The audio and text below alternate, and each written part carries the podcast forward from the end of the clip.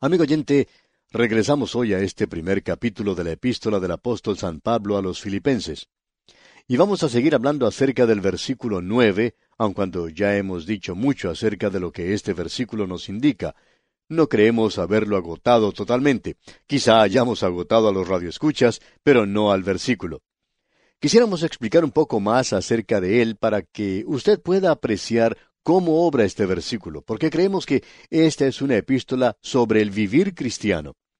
El vivir cristiano no es algo que ocurre allá en los lugares celestiales, y no es cierto concepto piadoso del presente. Tampoco es presentado en una cierta fachada, y por cierto que no es el tratar de actuar de una manera espiritual.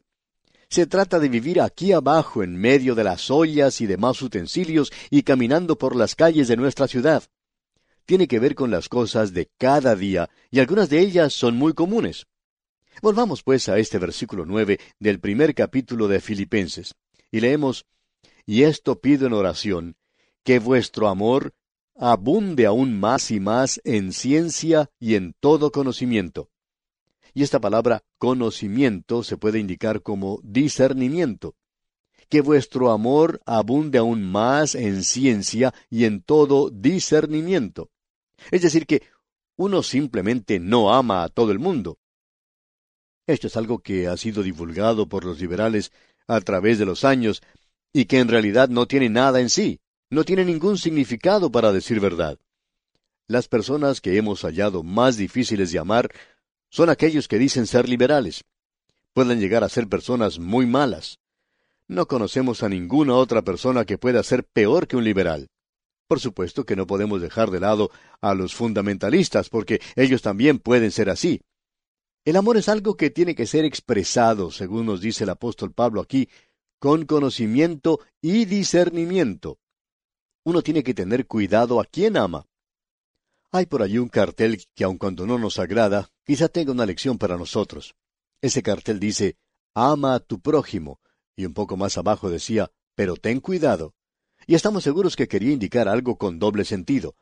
Pero debemos decir que es algo bueno si uno lo acepta en una manera correcta. Ten cuidado.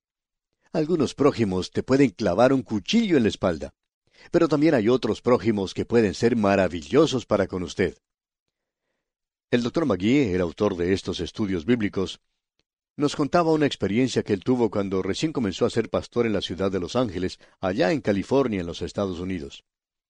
Él decía, aprendí que había personas que se aprovechaban de sus predicadores y siempre había alguien que trataba de sacarle algo. Esta gente utilizaba diferentes maneras para tratar de lograr sus propósitos, algunos que uno ni siquiera se imagina.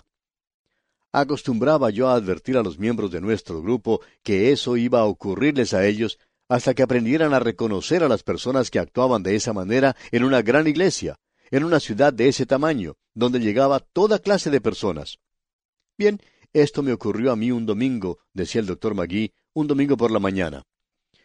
Uno de los consejeros se me acercó y me dijo, Allí está un hombre que pasó adelante y con el cual he estado tratando por un rato, pero él quiere hablar con usted personalmente. Quiere que usted vaya y converse personalmente con él. Bueno, pensé yo, dijo el doctor Magui, ¿no es esto maravilloso?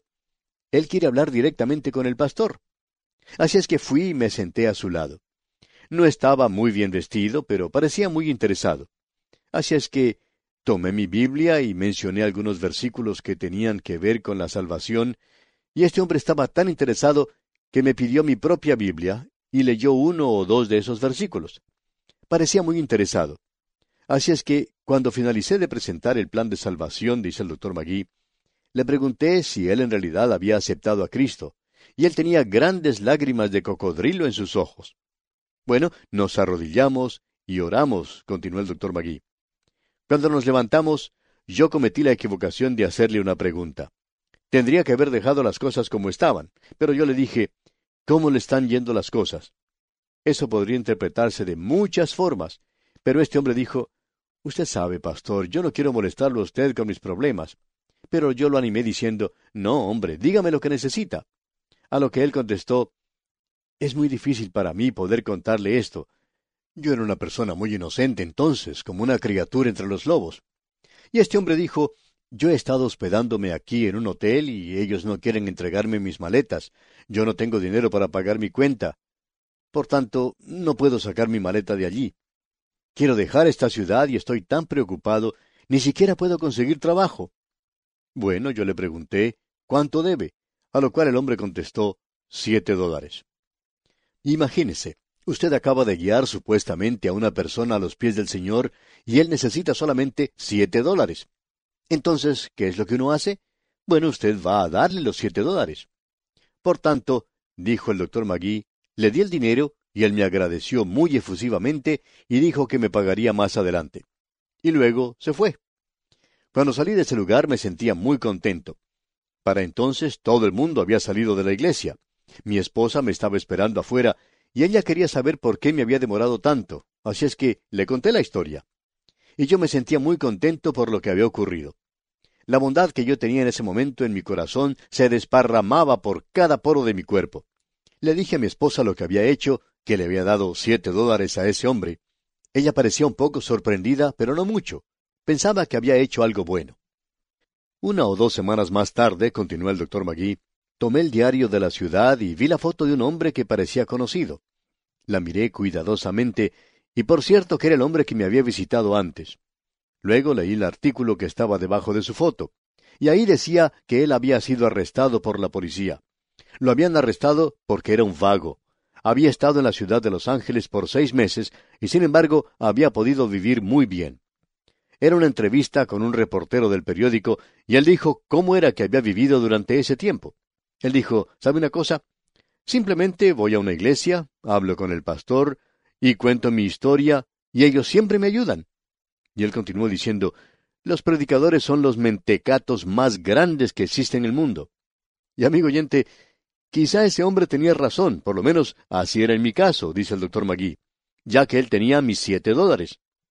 Llamé pues por teléfono a uno de mis amigos y le conté la historia.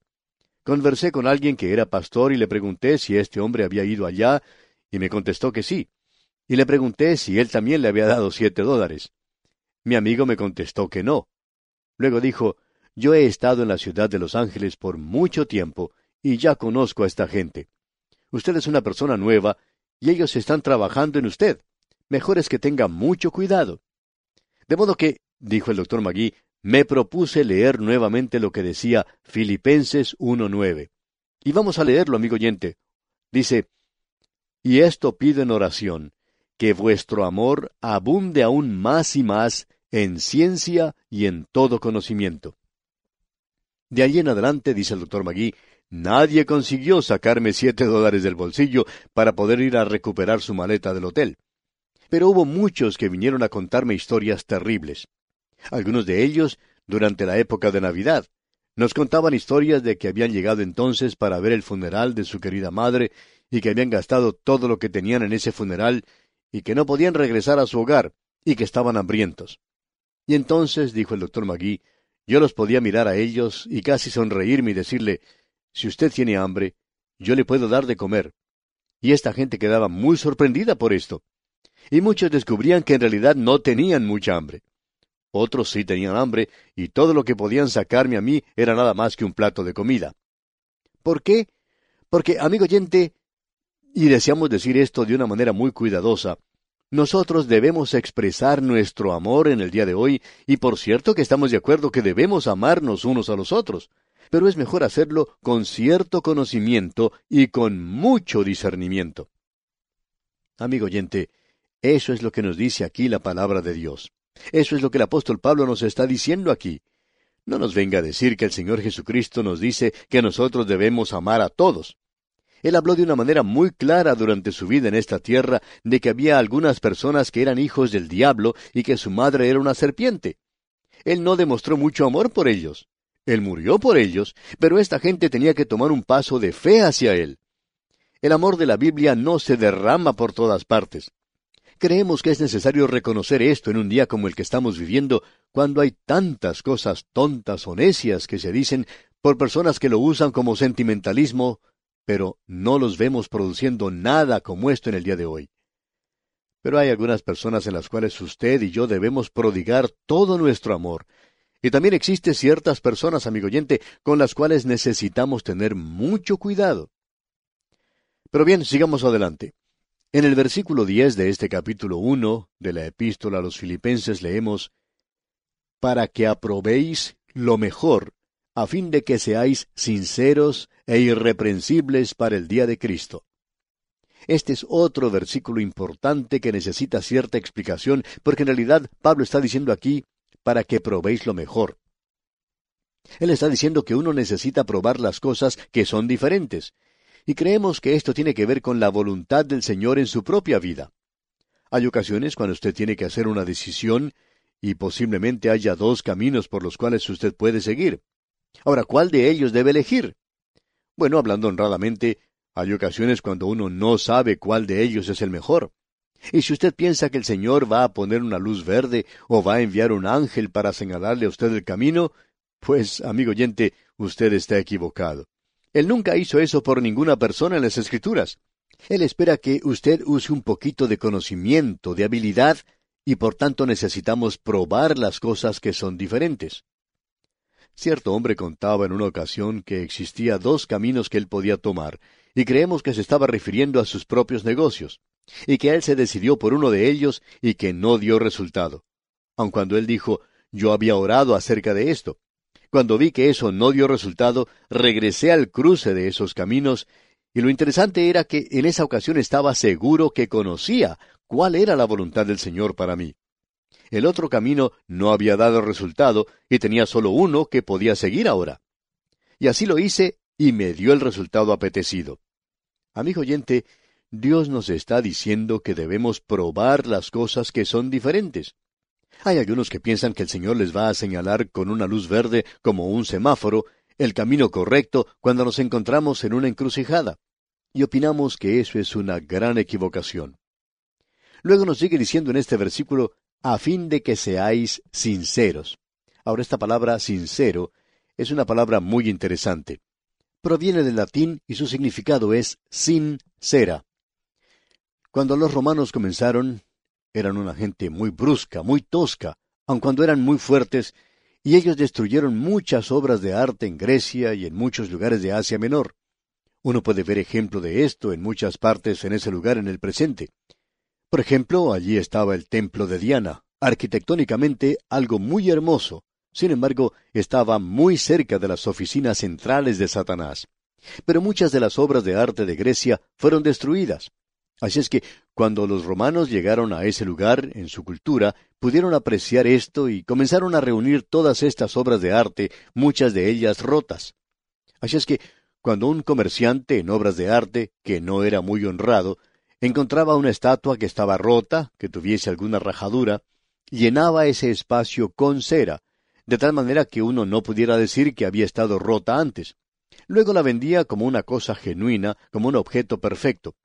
Un cliente lo compraba, lo llevaba a su casa, lo colocaba en el jardín y cuando observaba la estatua al día siguiente, un día caluroso, allí saltaba la vista, cuando se derretía esa cera de la estatua que había comprado, saltaba la vista que no era algo genuino o perfecto como pensaba, sino que tenía algunas rajaduras.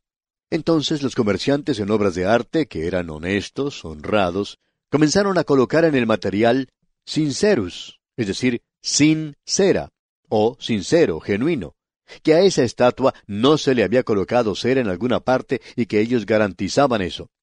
De allí, pues, el término sincero. Y Pablo está diciendo que no seamos falsos, que seamos genuinos, verdaderos. Y volviendo al último versículo que hemos visto, se nos dice que no debemos ir de un lado a otro dando palmadas en la espalda a la gente diciendo Alabado sea el Señor, aleluya, y decirle cuánto les ama, sabiendo que cuando le dan la espalda usted es capaz de clavarles un cuchillo. De eso es que Pablo nos está hablando aquí. Él dice, a fin de que seáis sinceros, genuinos e irreprensibles. Quizá pudiéramos cambiar esa palabra de irreprensible por una que diga sin culpa. Uno no puede ser irreprensible. No creemos que si usted predica la palabra de Dios en el día de hoy pueda ser irreprensible. Esa es la razón por la cual usted debe orar por su predicador si él está predicando la Biblia. y tiene que defenderlo a él por la sencilla razón de que él está presentando la palabra de Dios y que él es culpable ante los ojos de ciertas personas que se sienten ofendidos por él. Hay algunas ocasiones cuando uno tiene que decir cosas bastante duras y el auditorio de uno no lo aprecia. Así es que debemos decir que oremos por nuestros predicadores y defendámoslos si están predicando la palabra de Dios. No lo puede hacer sin ofender a ciertas personas y ser irreprensible. Uno tiene que estar seguro de que uno no es culpable de lo que ciertas personas lo acusan. En cierta ocasión se le preguntó a un pastor, ¿le gusta ser pastor en una ciudad tan grande? A lo cual ese pastor contestó, Bueno, yo lo estoy disfrutando mucho. Es una oportunidad maravillosa y mucha gente viene a escuchar la palabra de Dios. Pero me doy cuenta que no puedo defenderme a mí mismo.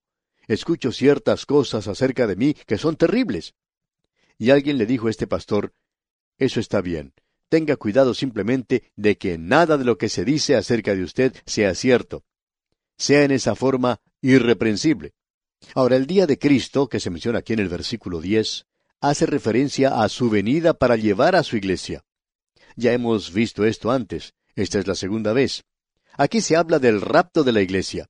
El Hijo de Dios tiene que andar consciente de esto todo el tiempo. Luego en el versículo once leemos, llenos de frutos de justicia que son por medio de Jesucristo para gloria y alabanza de Dios. Note usted, llenos de frutos de justicia, los cuales son, por supuesto, los frutos del Espíritu Santo. Es el Espíritu Santo el que produce frutos en la vida del creyente, lo que es amor, gozo, paz, benignidad y todos los demás. Ahora en el versículo 12 dice, Quiero que sepáis, hermanos, que las cosas que me han sucedido han redundado más bien para el progreso del Evangelio. El apóstol Pablo les está hablando aquí con mucha fuerza y convicción. Él lo dice en el versículo 2, escuche usted otra vez. Quiero que sepáis, hermanos, que las cosas que me han sucedido han redundado más bien para el progreso del Evangelio. Usted recordará que cuando el apóstol Pablo fue arrestado y la iglesia en Filipo se enteró de eso, ellos le enviaron un mensaje de simpatía y creemos que podría haber dicho algo así. Pobre hermano Pablo, cuánto sentimos lo que le ha sucedido a usted. Y podrían haber seguido de esta manera. Esos grandes viajes que usted estaba realizando a través del imperio romano son ahora restringidos y ahora se encuentra en la prisión y el Evangelio no puede ser esparcido. Y entonces Pablo contesta, miren, quiero que ustedes sepan que el Evangelio sí está siendo esparcido y que lo que me ha ocurrido a mí no ha restringido para nada el Evangelio, sino que más bien ha redundado para el progreso del Evangelio. Y luego él aclara lo que quiere decir con esto. Y aquí presenta dos razones de lo que ocurrió para el progreso del Evangelio. Él dice en el versículo 13, de tal manera que mis prisiones se han hecho patentes en Cristo en todo el pretorio y a todos los demás. Esto hace referencia a la corte de César mismo. Literalmente quiere decir los patricios romanos. Estos eran aquellos que cuidaban al apóstol. En el libro de los Hechos de los Apóstoles, capítulo 28, versículo 16, se nos dice, Cuando llegamos a Roma, el centurión entregó los presos al prefecto militar, pero a Pablo se le permitió vivir aparte con un soldado que le custodiase. Pablo estaba encadenado a un miembro de la guardia del pretorio. Estos eran patricios. En realidad eran miembros de la casa de César. Esto es lo que sucedió. Cuando Pablo fue convertido, el Señor Jesucristo dijo que él iba a aparecer ante reyes, los grandes de la tierra. Bueno, hasta este momento él no había aparecido ante ninguna persona de esta clase. Simplemente él había hablado a la gente común, ordinaria, los ciudadanos del imperio romano. Pero ahora él tiene un miembro de la realeza encadenado a él. Amigo oyente, ¿puede usted tener algo mejor que esto? ¿El tener a la congregación encadenada a usted? Así es que yo me imagino que en muchas ocasiones el soldado romano le diría a aquel que venía a reemplazarlo, cuánto me alegro de verte. Este hombre está tratando de hacerme un cristiano y algunos de ellos llegaron a ser cristianos. En realidad, muchos de ellos lo fueron. Pablo está diciendo, estoy realizando lo que Cristo dijo que yo realizaría. Esto es para el progreso del Evangelio. El Evangelio ahora está entrando al mismo palacio de César y lo que ha ocurrido no restringe para nada el Evangelio. Luego, él presenta otra razón.